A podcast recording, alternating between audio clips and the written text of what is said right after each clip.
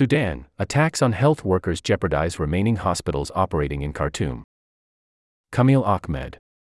Increased violence against health workers in Khartoum is endangering the few hospitals still open in the Sudanese capital, the medical charity Médecins Sans Frontières, MSF, said after its employees were beaten and whipped by armed men on Thursday.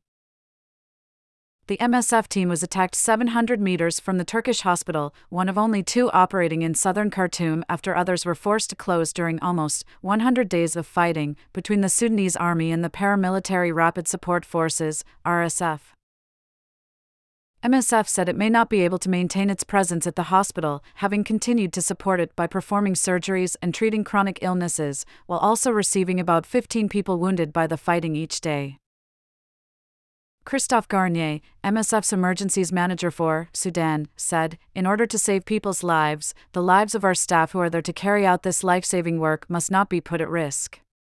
If an incident like this happens again, and if our ability to move supplies continues to be obstructed, then, regrettably, our presence in the Turkish hospital will soon become untenable. Four MSF staff were stopped by a group of armed men on Thursday while transporting medical supplies to the hospital. The organization said its team was physically attacked by the men who questioned MSF's presence in the city. There were at least nine attacks on healthcare workers or hospitals in Sudan between June 28 and July 11, according to a report by Insecurity Insight, which tracks attacks on health systems in conflicts. Aid agencies raise alarm as solo children cross Chad border to flee Sudan fighting. Read more. The report documented the deaths of at least eight healthcare workers during this period, as well as looting and burning of facilities.